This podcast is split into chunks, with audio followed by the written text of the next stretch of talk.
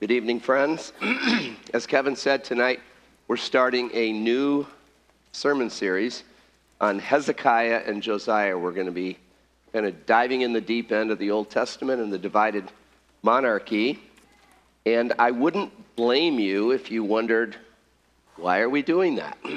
That's kind of a, a little bit more obscure. There's all those kings.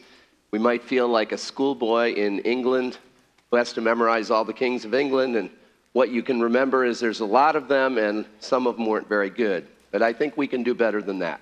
so let me suggest some good reasons why this is a good thing we're doing.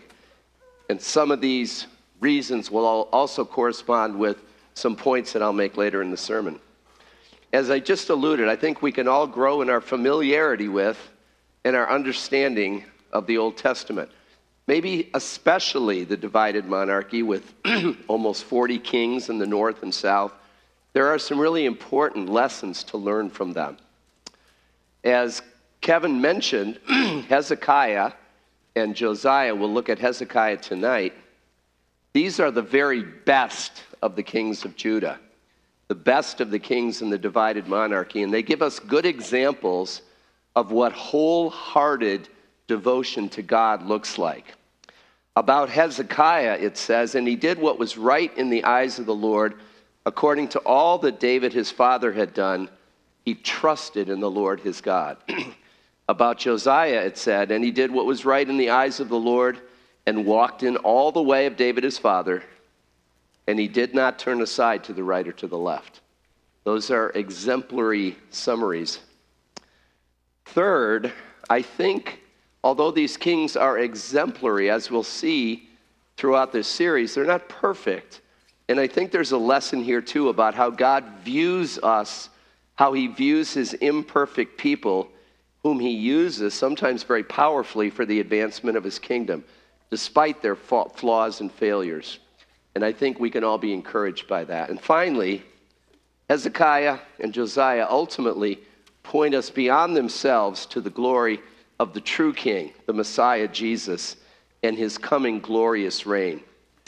And this is what Paul calls our blessed hope. So before we jump in, let's just pause right now and pray for God's help as we come to his word. Father, it is so good to come together in unity to worship and to hear your word. It's even better to come together and to have communion with you you who are seated on your throne, high and lifted up, as we heard this morning. Lord, you have made a way through the blood of your Son, Jesus. We are so thankful. And now, Lord, may the words of my mouth and the meditations of all our hearts be acceptable to you, our great rock and our Redeemer, through Jesus Christ our Lord. Amen. So we're going to jump in. We're going to get to the passage in a few minutes. Um, as we jump into the deep end, so to speak, into the divided monarchy, uh, I thought it's probably going to be helpful for me, for you, to do a little bit of a history review, kind of a history of the Old Testament 101. I think for many of us, when we think about these people and events, it's kind of like a fairy tale. They happened long ago and far away. And it's not that we don't believe that they're real events. We just may not have a great template for when and where and how and so on. So we're going to start with just kind of an overview of the whole Testament. Then I'll just say a couple things about the context of Hezekiah, what was going on when he came on the scene, and then we will look uh, specifically at 2 Kings 18. So I'm going to make this brief. Uh, not everybody likes history lessons, but I want us at least to have kind of a framework to understand where we are in the Old Testament. So we're going to begin not with creation, but when God actually sets in motion his plan of salvation. And that happens in Genesis 12 with the call of Abram, or Abraham as we know him better. That happened about 2000 BC. So that, that's an important date. And just think 2000 BC, then Jesus 2,000 years later, and then us 2,000 years after that. So it's a nice little breakdown 2,000 Jesus is 0,000, and then we're 2000 AD. So God calls Abraham, and then his next, his son becomes the next patriarch, Isaac, and then Jacob becomes the next patriarch. And of course, Jacob had 12 sons who become the heads of the 12 tribes of Israel. Now, one of those sons, there's several chapters devoted to him in the book of Genesis, and that's his 11th son, Joseph. Joseph, you remember, was sold as a slave into Egypt by his jealous brothers and rises to become the second most powerful person in the world under Pharaoh. Israel is saved from famine, and the whole clan moves down to Egypt, where they spend about 430 years. So that leads us to the next major event, which would be Moses and the Exodus. Now, the date for this is somewhat disputed, but I think about 1450 BC is a good date for Moses and the Exodus. God raises up Moses, he leads Israel out of Egypt and into the wilderness. They spend about 40 years in the desert, and then Joshua, Moses' successor, leads them to conquer the promised land, and that's around 1400 BC. And then after Joshua dies, there's this period of the judges which is described this way There was no king in Israel, and every man did what was right in his own eyes, which could be written about us today, right? So there's, there's, there's about 300 to 350 years of, of judges, several men raised up to be kind of leaders and military leaders. And that is about 1375 to 1050. Samuel is the last judge, and then he anoints the first king, Saul. And then we have the period of the united monarchy. Israel is one nation with one king. There's three monarchs in this time Saul, David, and Solomon.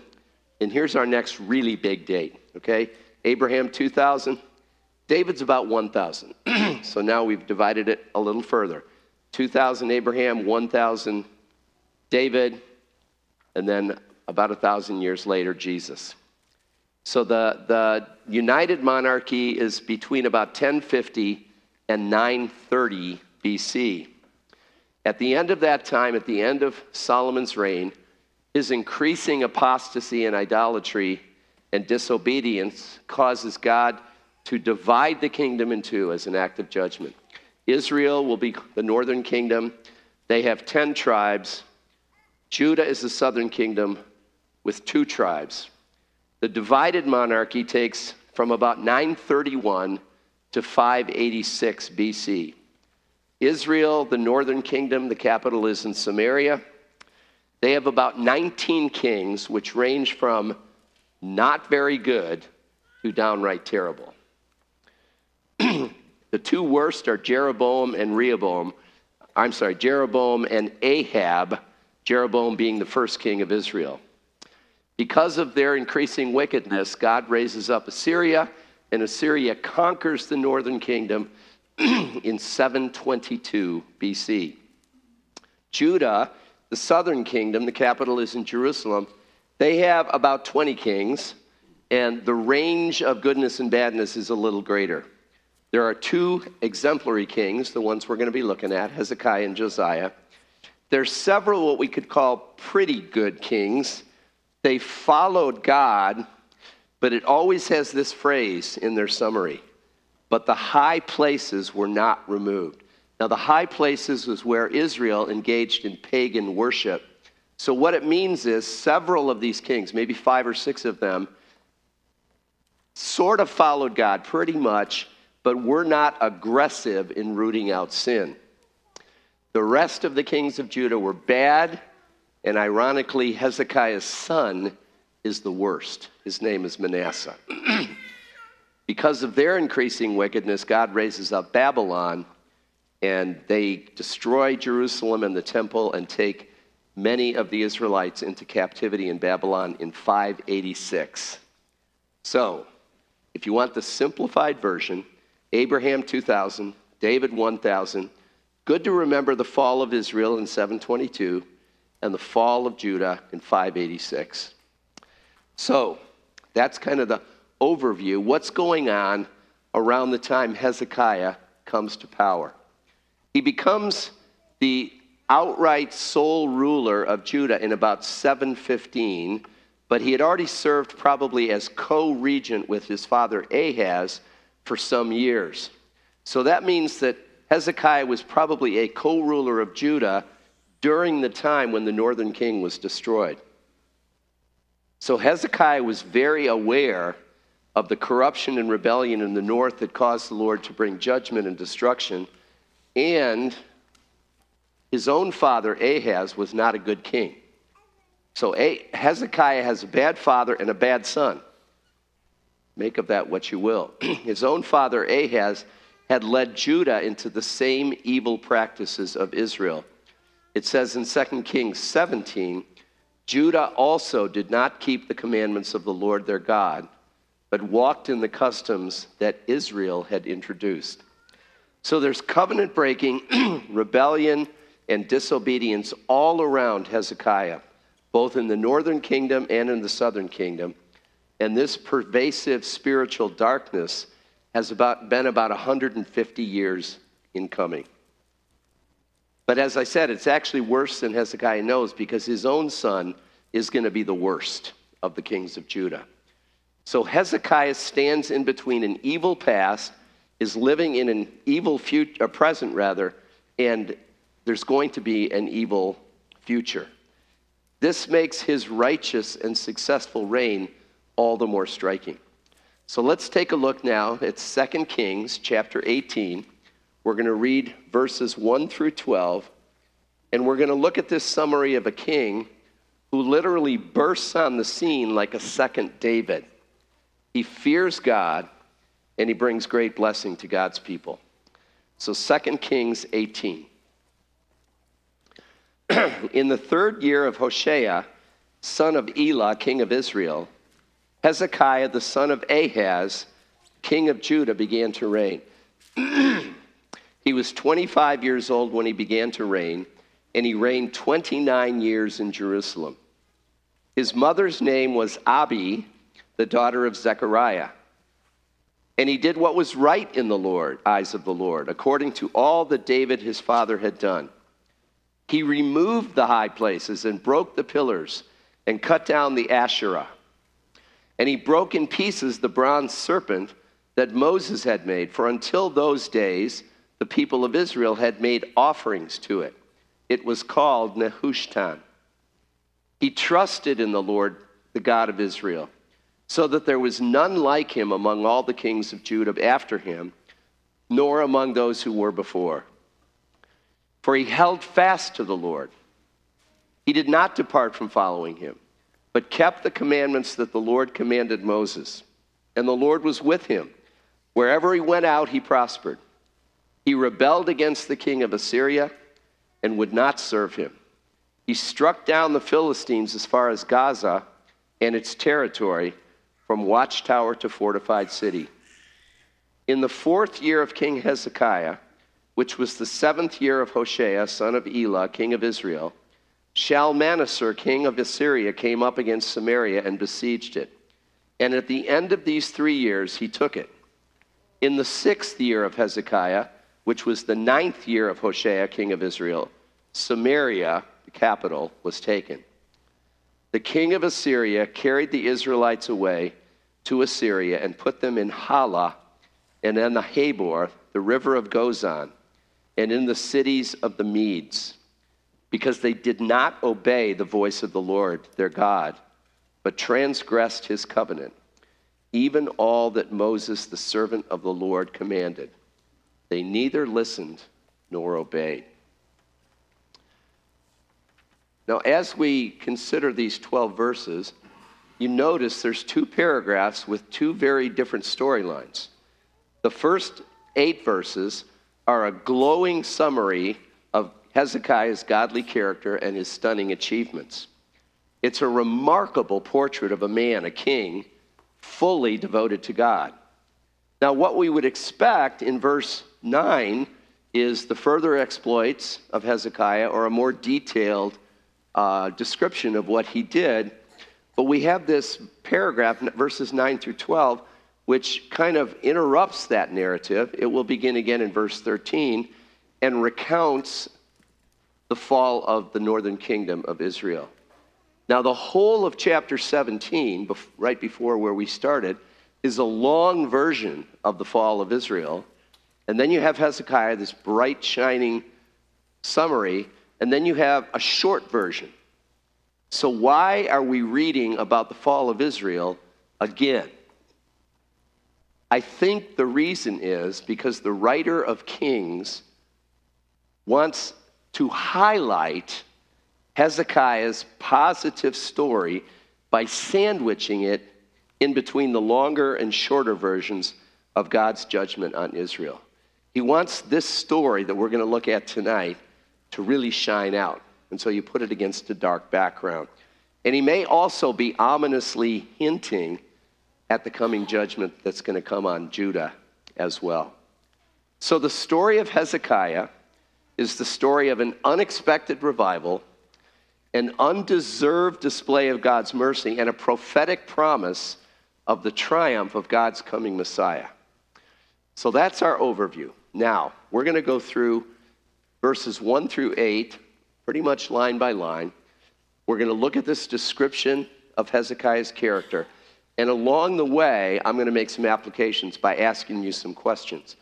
You're not going to have time to really think about it much now, but if you're taking notes, it might be good to just jot down the questions. So the application, some of the application will come as we proceed through the sermon. So, some descriptions of Hezekiah. First thing it says is, and he did what was right in the eyes of the Lord according to all that his father David has done. Now, David, again, he was part of the United Monarchy, the second king. He's the gold standard that everyone is compared to for godliness. So Hezekiah keeps covenant with God and also follows the example of David, the, the gold standard of a godly king. Now, to contrast that with some of the other kings of Judah, here's what it says about some of the other kings. So you can just get this idea of how Hezekiah is different. Jehoram walked in the ways of the kings of Israel. That's bad. Amaziah, or ah-, Ahaziah walked in the ways of the house of Ahab. That's really bad because Ahab's like the worst of the bad kings in Israel. Amaziah did was right what was right in the eyes of the Lord, but not like David his father. Notice that's different from what it says about Hezekiah. Azariah and Jotham, two kings, father and son, did what was right according to all that his father had done. So these two kings lived up to the kind of standard of their fathers. Nevertheless, the high places were not taken away. So again, that's pretty good, maybe a little better than pretty good. And then Ahaz, Hezekiah's father, listen to this. Ahaz did not do what was right in the eyes of the Lord his God. He even burned his son as an offering. That's over the top bad. So you see how Hezekiah's summary of his life stands out against all these other kings. Hezekiah served God wholeheartedly by following the highest example of godliness and devotion that he knew, which was David. So here's a question for you. Question to think about. Who are your examples of godliness and devotion? Who do you look up to? Who do you think are godly models to follow? Second thing it says about Hezekiah he removed the high places and broke the pillars and cut down the Asherah. This is meant to show not pretty good devotion, but radical devotion to God. He not only followed God in a general way, he exposed and destroyed the heart of pagan worship in Israel, even though it would have been very unpopular. So here's another question What do you see as the heart of paganism today? What are the crucial spiritual and cultural issues? And where do you line up? Third, this kind of cryptic, mysterious little sentence he broke in pieces the bronze serpent that Moses had made. And we might be thinking, what's that about? Well, you remember back in the book of Numbers, Moses is leading Israel through the desert, and they do what they often did they grumbled and complained, and God sent fiery snakes to bite them, and they got sick, and some of them died. They cried out to the Lord, and the Lord, in his mercy, told Moses, Make a Make a bronze serpent, kind of a symbol or replica of these fiery snakes, put it on a pole and lift it up. And whoever looks to that bronze serpent will live. And they did. So the bronze serpent becomes a symbol of God's mercy and power. But they made an idol out of it. And increasingly, it says they actually made offerings to it. And it's a reminder to us that good things can become idols. It's possible to idolize spiritual experiences we've had. It's possible to idolize people, good people, whom God has used in our life, or to idolize beloved traditions. So here's another application question to think about Has anything or anyone or any gift of God become a God substitute in your life. The next thing it says is he trusted in the Lord, the God of Israel, so that there was none like him among all the kings of Judah after him, nor among those who were before him. This seems to be the heart of Hezekiah, his trust in the Lord. There's a crisis with Assyria in Hezekiah's life. And it seems that Hezekiah was tempted to form a treaty with Egypt, which was another powerful country, in order to ward off Assyria. So he was tempted to trust in Egypt and not in the Lord, but he refused to rely on Egypt and he chose to rely on God. It says he trusted in God. There's no one like him. Here's another question when things get hard or scary or difficult, who do you trust? Where do you run to first? Finally, it says Hezekiah held fast to the Lord. He did not depart from following him. Some of the kings of Judah, like Joash and Amaziah, it says in their, summaries of their reign, they did what was right in their youth, but did evil later in life. But Hezekiah persevered in clinging to the Lord and following him. This summary is a picture of wholehearted devotion, and it's meant for our instruction. So that's one takeaway from the book of Hezekiah. What, what does wholehearted devotion look like? A second point from the, this summary of Hezekiah is it shows that sometimes God sends his light and his salvation into the very darkest and least hopeful times. And that's encouraging too. Uh, Kevin again mentioned a commentator this morning, Dale Ralph Davis, as some of us really like, and he has a commentary on Second Kings and a chapter on Hezekiah. And the chapter title is Fresh Air, Dark Days fresh air, dark days. And here's what Dale Ralph Davis writes about Hezekiah's reign. So David reigns again. It was almost too much to hope for. Is this not typical of God's way with his kingdom and people, either from enemies without or danger within? The church sometimes looks like there is nothing that can stop its extinction. And then God sends a recovery a recovery time, one of those Hezekiah interludes. God's relief surprises us, and we can only be grateful. And I'm sure we can all see times like that in our own lives. So, why not take some time later this week to think back and call to mind some of those Hezekiah interludes in your own life? Hezekiah recoveries. Maybe it was for you or someone you love a recovery from serious illness, or maybe reconciliation in a broken relationship, or maybe just some very clear answer to prayer in a time of desperation. Think about those and be grateful and be hopeful. And why not join Pastor Jason in what he's always calling us to, to pray for revival? Pray for revival in our church, at Michigan State, throughout mid Michigan, across the USA, and across the world.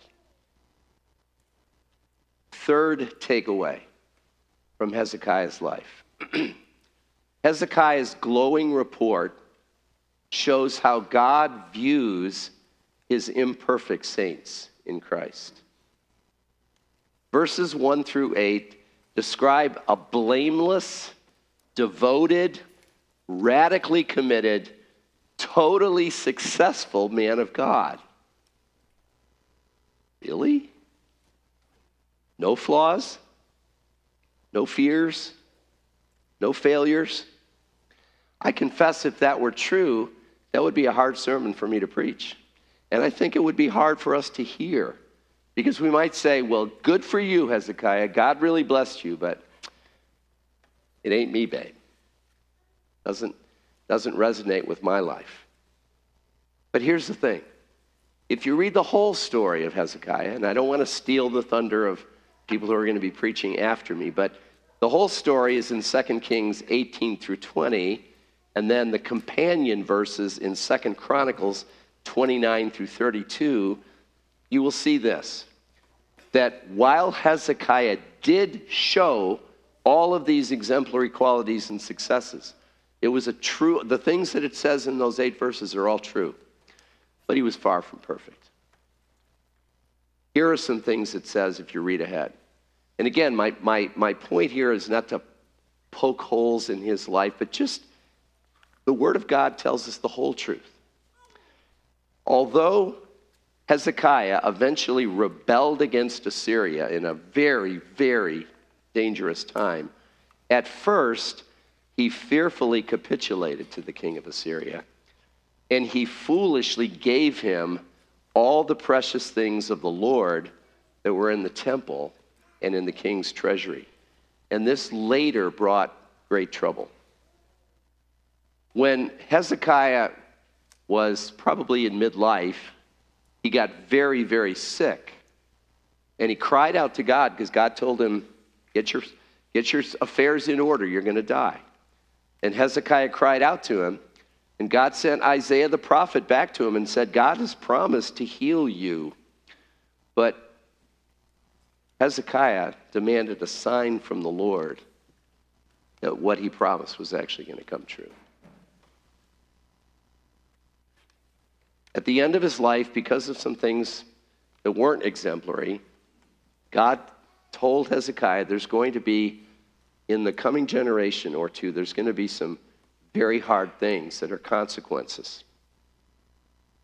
And Hezekiah seemed to show kind of an indifference about what was going to happen in the future as a consequence of his failures, as long as, and this is a quote, there will be peace and security in my day. And then finally, it says that when Hezekiah was healed of this sickness, he responded with pride. So, how, what are we to make of this? What are we to make of this perfect report of an imperfect man? Why, her, why are his failures not included in the summary of his life? And I think this is a wonder and a glory. Now, I confess that my explanation of what I just said is more, is, is rather less than a specifically stated biblical truth and more of a gospel related biblical instinct. But I still think it's true, and I'm going to give you some, some scriptures. They don't, they don't prove it, but I think they help me lean in the direction of what I'm going to say. Uh, but I'm going to let you judge for yourself. So I believe that Hezekiah's perfect report is ultimately related to the fact that all of God's saints are seen by God as perfect in Christ through his imputed righteousness. Now, here are some verses from the gospel, from the New Testament, that cause me to lean in that direction, that explanation. Hebrews 10:14. For by a single offering he has perfected for all time those who are being sanctified.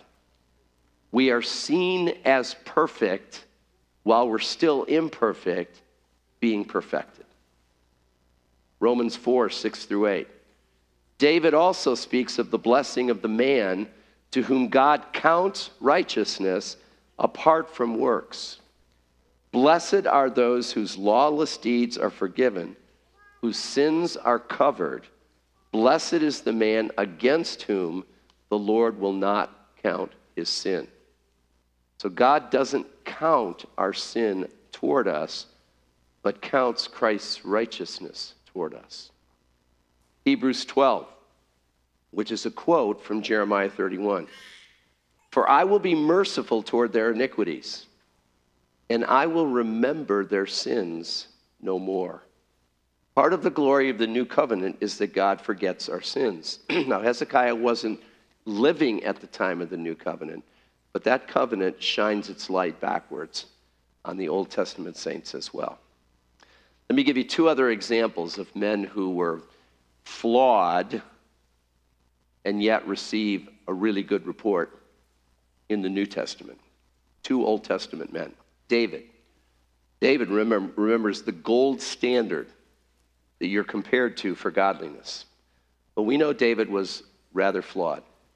At one time, he committed two capital offenses. He could have been executed twice for adultery and murder.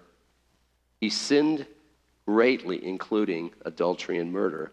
But when his life is summarized in Acts 13 22, God says about David, I have found in David, the son of Jesse, a man after my heart who will do all my will. No mention of his heinous crimes. Or Abraham. Abraham is the father of faith, the man of faith.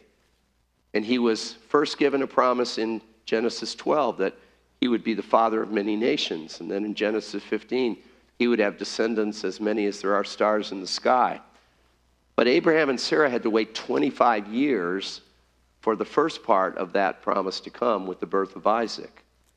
So, how did he do as a man of faith? Well, we know that his faith was inconsistent and a bit wobbly because he and Sarah tried to fulfill the promise themselves because God was taking his time.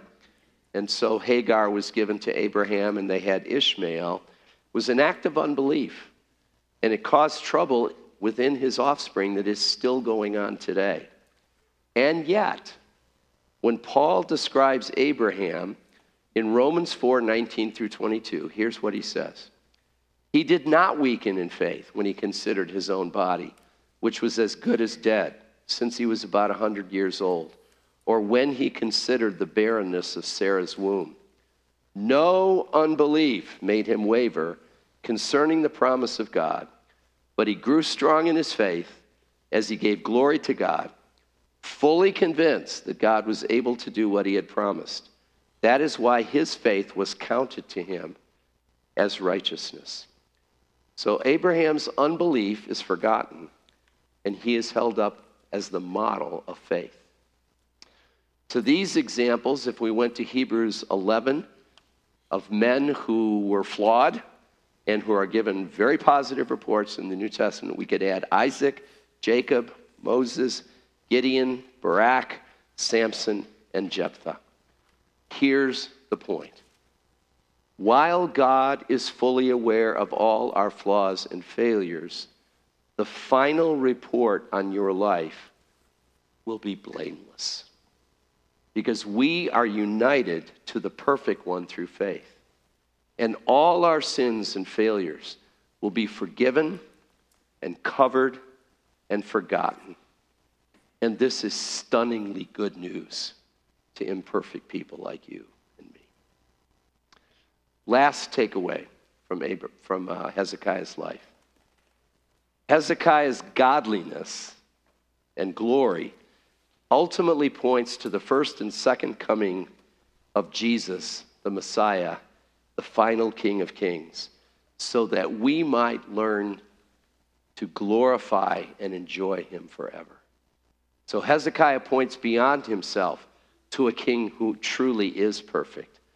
And we know that Hezekiah relates to Jesus and points to his glory because Jesus himself told us that in Luke 24 27.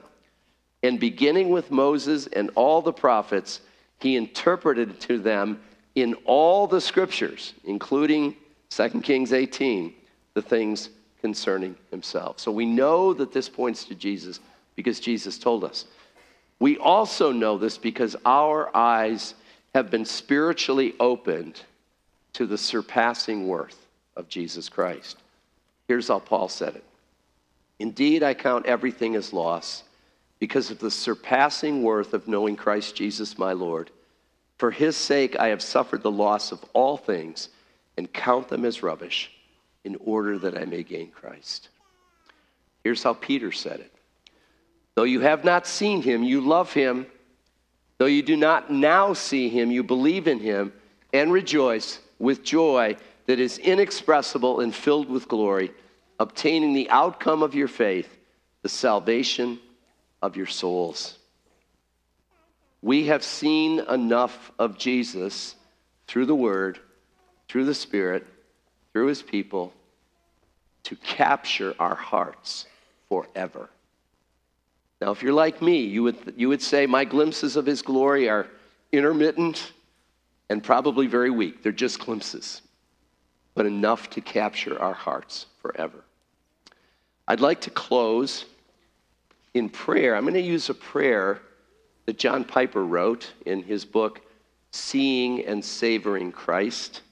I think it brings together some of the big points of tonight, and I think it expresses for us the yearning of our hearts. So if you will bow with me in prayer, and after that, Grace will come up and lead us in our final hymn. Let's pray. Eternal Father, our hearts leap up with gratitude that you have opened our eyes to see and know that Jesus Christ is your eternal divine Son, begotten, not made, and that you, O Father, and He, your Son, are one God. We tremble even to take such glorious truths on our lips for fear of dishonoring you with withering and inadequate words. But we must speak because we must praise you. Silence would shame us, and the rocks themselves would cry out. You must be praised for who you are in the world you have made. And we must thank you because you have made us taste and see the glory of Jesus Christ, your Son. Oh, to know him. Father, we long to know him. Banish from our mind low thoughts of Christ. Saturate our souls with the Spirit of Christ and all his greatness. Enlarge our capacities to be satisfied in all that you are for us in him. Where flesh and blood are impotent, reveal to us the Christ and rivet our attention and our affections on the truth and beauty of your all glorious Son. And whether and grant us whether rich or poor, sick or sound, we might be transformed by him and become an echo of his excellence in the world. In Jesus' name we pray. Amen.